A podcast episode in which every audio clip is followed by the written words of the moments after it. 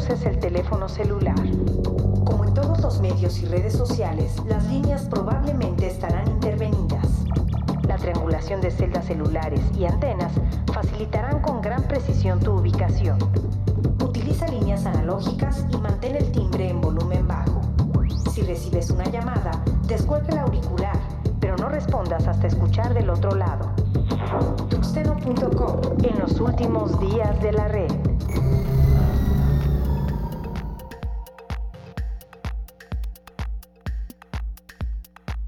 Señores, bienvenidos a esto que es, sí, el episodio número 105 del podcast de tuxeno.com. En esto que son 5 noticias de tecnología en 20 minutos. Y bueno, pues te saludo Jorge, ¿cómo estás? Cristiano Antonio, muy buenas noches, bienvenidos al 105 y ya estamos listos. Muy bien, pues arranquemos esto que es el número 105. Lo trascendente. Noticias. Y arrancamos este, el podcast 105, con la continuación de esta noticia. Vaya que duró poco tiempo, pero bueno, finalmente GitHub desbloqueó YouTube DLL. Y pues sí, finalmente tomó medidas para evitar bloqueos irresponsables en un futuro, Jorge. Pues eh, lo dicho, no que no tonabas pistolita. Efectivamente, GitHub pues ya restauró el repositorio de YouTube DL en el mes pasado pues, fue bloqueado gracias a la queja que se tuvo la, por la RIA, que se llama Recording Industry Association of America, que acusó a los desarrolladores del proyecto de violar los derechos de autor del milenio digital en Estados Unidos. Y bueno, pues, em, entre otras cosas, eh, debido pues, al, al, malestar que generó esta, esta noticia. Y que pues al final del día Em, pues no, no, no vieron una, una cuestión grave como que, como que esté afectando brutalmente a la industria de la música, bueno, pues GitHub con ciertas cuestiones, pues eh, tuvo que doblar las manos y decir, oye, este, pues, eh, industria de la música, pues yo tengo más clientes por acá y pues bueno, pues ya está, el bloqueo ya se, ya se eliminó y pues ya los desarrolladores ya se, este, pues ya subieron nuevamente el código fuente. ¿Cómo ves, mi estimado Toño? Lo hace mencionado bastante bien, digo, finalmente eh, hubo ahí algunos argumentos eh, bastante interesantes. Eh, prácticamente se llevó este tema como cualquier disputa legal. Se habla por ahí también que hubo un donativo de cerca de un millón de dólares para esta plataforma. Y bueno, creo que lo más importante y trascendente son dos cosas. Número uno, pues bueno, saber que eh, esta herramienta, como ha sido catalogada, pues bueno, ya se encuentra de vuelta nuevamente ahí en los repósitos de GitHub. Pero sin duda alguna, la más importante es este antecedente que ha venido a dejar y que de alguna forma u otra, pues seguramente eh, dejará ahí los... Eh, digamos, bloques, ¿no? Para dejar esta estructura, esta base y que, bueno, pues este tipo de eh, situaciones no se vean nuevamente afectados proyectos en un futuro. Eh, algo muy interesante justamente es estos cambios que empezó a, ya a presentar GitHub en temas de reclamos de terceros y que bueno pues justamente sientan la base de la experiencia que vivieron con esta herramienta y bueno pues podría dejar ahí eh, un poquito tranquilos los proyectos que bueno pues se encuentran alojados a través de este sitio. Sin embargo, bueno, pues Jorge decirlo, parece que la red cada vez está más limitada, más monitoreada, con más candados, algo que no veíamos hace años, pero bueno, pues al finalmente al final este es el resultado de la evolución de lo que hoy tenemos como red. Esclavitud digital. Gadgets. El gigante, la empresa del Walkman, Sony, incursiona en la creación de drones. ¿Cómo ves, mi estimado Toño? Fíjate que este tema de los drones, vaya que también ha tenido una evolución bastante interesante en los últimos años. Eh, lo veíamos ahí como un, sí, un gadget, un dispositivo ahí eh, muy para el hobby, ¿no? Eh, que, bueno, pues habrá que también comentarlo. Hoy por hoy encontramos drones desde los precios más baratos hasta los más caros, con una gran cantidad de usos y es una realidad que, bueno, pues el uso fotográfico, el uso de la grabación de videos con, pues vaya, estas tomas impresionantes que de repente no tenemos tan a la mano si no fuera a través de un dron, pues vaya que los ha popularizado y los ha puesto ahí como una herramienta prácticamente necesaria en cualquier proyecto audiovisual. Así que bueno, pues es muy interesante saber que eh, Sony ha identificado justamente este nicho, este campo de acción. Y es una realidad que pues Sony se ha caracterizado por todo este tema tecnológico, por la calidad de sus cámaras. Y bueno, pues se habla ya incluso de una patente que estaría por ahí registrando justamente para en muy poco tiempo, pues bueno, ya estar distribuyendo estos drones, ¿sí? Marca Sony. Jorge. Sí, sobre todo que, bueno, el, digamos que el programa se llama AirPic. Eh, Sony está pues haciendo las cámaras para tener unas tomas impresionantes, obviamente impresionantes, con los drones. Y pues Sony ya está también viendo, eh, pues ahora sí que a, corto plazo, en competir con drones como DJI, que son drones realmente buenos y que tienen unas tomas bastante, bastante buenas, pues ese es como su primer paso para, para ellos poder eh, estar haciendo este, este nuevo dron. Y bueno, pues se planea revelar eh, más detalles del AirPic para la primera mitad del 2021. Alternativa. Cultura digital. Y en temas de privacidad de datos, sabemos que Google ha estado bastante ocupado en lo que se refiere a este año 2020. Y mencionar que, bueno, pues Google Driver permitirá justamente cifrar documentos de esos offline guardados en nuestro dispositivo móvil, Jorge. Sí, la, ahora sí que Google pues ya tiene que empezar a hacer este tipo de situaciones porque pues se han venido dando, eh, ahora sí que en, estos últimos meses se han venido dando una serie de cuestiones, tanto en su plataforma de YouTube como en algunas cuentas de Google, que han venido hackeando muy relativamente fácil a, a la plataforma de Google y a los usuarios, sean youtubers, sean este pues gente, gente privada que no, no sale a, la, a, la, a, los medios. Y bueno, pues ahora como una medida adicional, pues en el Google Drive vamos a poder eh, pues utilizar una encriptación en la cual pues los, nuestros documentos o lo que esté siendo contenido ahí, pues va a poder ser encriptado y este y pues van a estar disponibles para verles sin conexión. ¿Cómo ves, Toño? Sí, esta digamos nueva funcionalidad que se empieza a dejar ver, habrá que decirlo que todavía no está como que disponible, pero bueno, pues a través de algunas APIs y de algunos release de algunas aplicaciones betas justamente de, la parte de Google Drive, eh, se empieza a ver que justamente en una pestaña de configuración eh, se habilita esta opción de la de encriptar documentos. Se habla que, bueno, pues estos documentos serían única y exclusivamente aquellos que hemos configurado para trabajo offline, es decir, que tienen una copia de forma local en nuestro dispositivo y que, bueno, pues eh, justamente lo que previene es que ante la pérdida de nuestro dispositivo móvil o el mal uso de ellos, pues bueno, pues prácticamente no puedan ser visibles de tal forma que al de repente reportar o hacer un cambio de contraseña justamente de la cuenta de Google, eh, este documento tenga que justamente ir a la nube para hacer una actualización y bueno, pues si ya no se tiene la clave, este documento de alguna forma permanezca de forma segura ahí en nuestro dispositivo. Pues la verdad es de que al día de hoy yo creo que cualquier herramienta que nos ofrezca un poquito más en temas de seguridad y de privacidad será siempre bien recibida pero tendría mis dudas si al final de cuentas quien nos lo ofrece es justamente Google.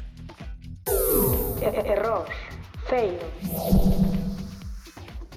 Que hablando de Google, un problemita más. una demanda contra Google asegura que los Android consumen más de 250 megas de datos mensuales, nada más por tener ahí tu telefonito. ¿Cómo ves, Toño?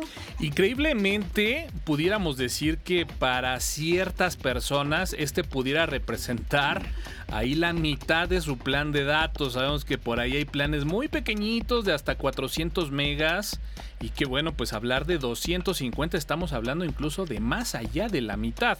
Y es una realidad que bueno, recordarás que en muchos de los lives que hemos llegado a tener eh, en estos meses, en los cuales bueno, pues tocamos algunos temas de recomendaciones y de buenas prácticas en temas de dispositivos móviles, pues justamente hacíamos la mención de este tipo de eh, aplicaciones que de repente pues bueno pueden estar ahí en segundo plano eh, pueden estar en algún momento dado eh, consultando internet para poder actualizar datos a través de nuestro paquete de datos y bueno pues justamente hacer un consumo de repente excesivo.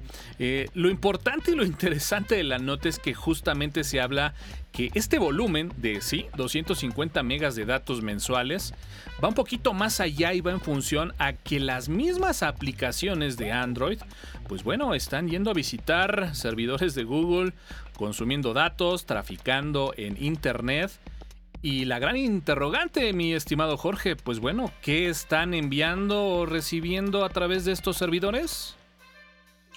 Es correcto, mi Toño. O sea, eh, el hecho de tener 8.8 megabytes diarios y que acorde con esta noticia, el 94% de esos datos que le llaman pasivos, porque en realidad no estás haciendo nada, tienen todos dirección a Google.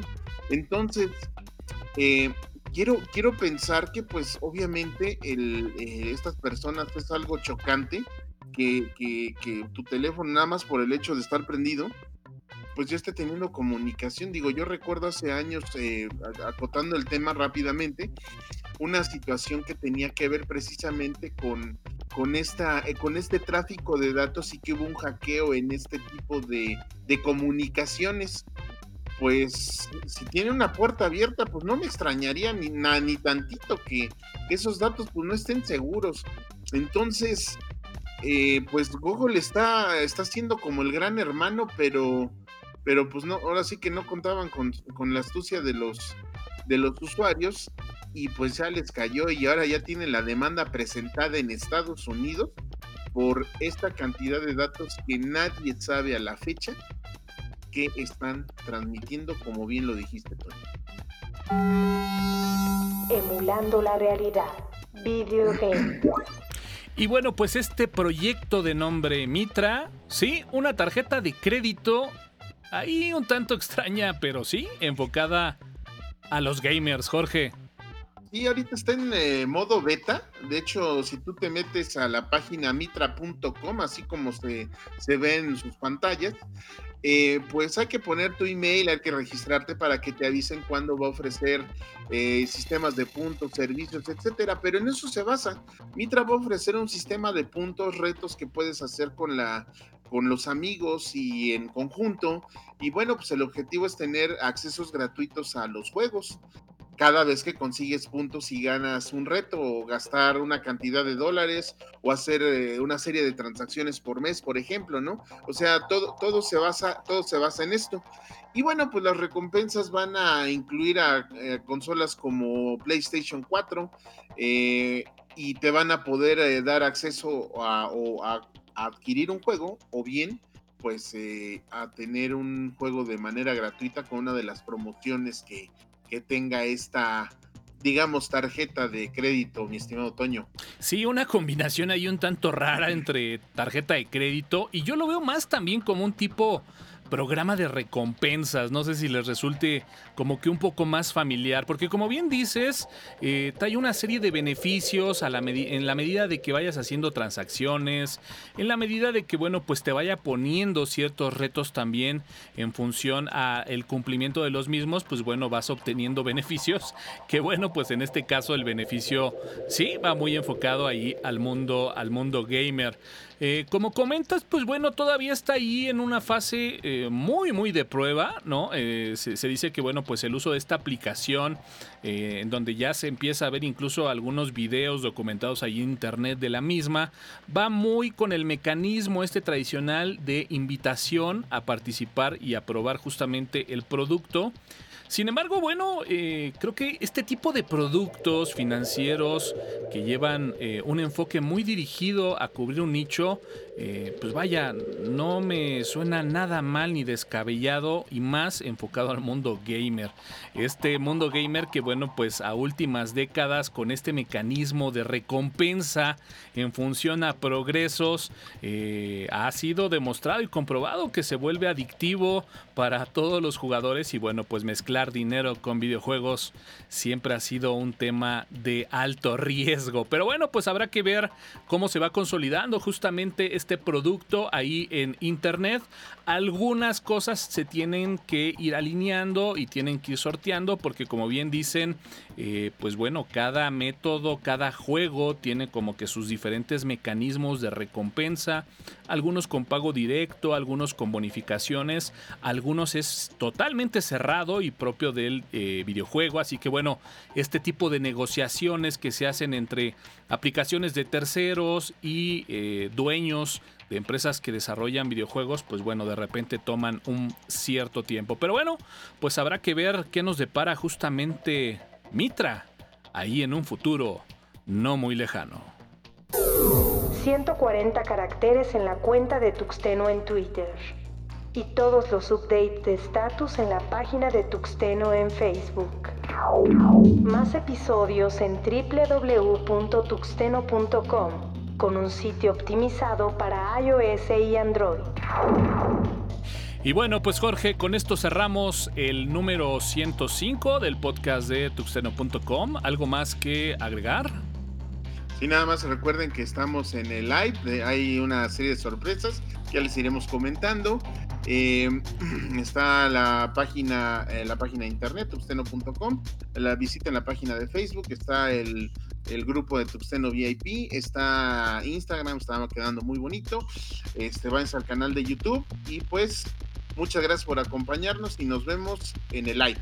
Excelente, me parece muy bien. Yo sí voy adelantando un poquito y comentar que, bueno, pues justamente este sería el penúltimo podcast de esta, la temporada número 6, la cual, bueno, pues iremos cerrando eh, ahí a finales del mes de noviembre. Tomaremos prácticamente el mes de diciembre para, bueno, pues preparar la temporada número 7.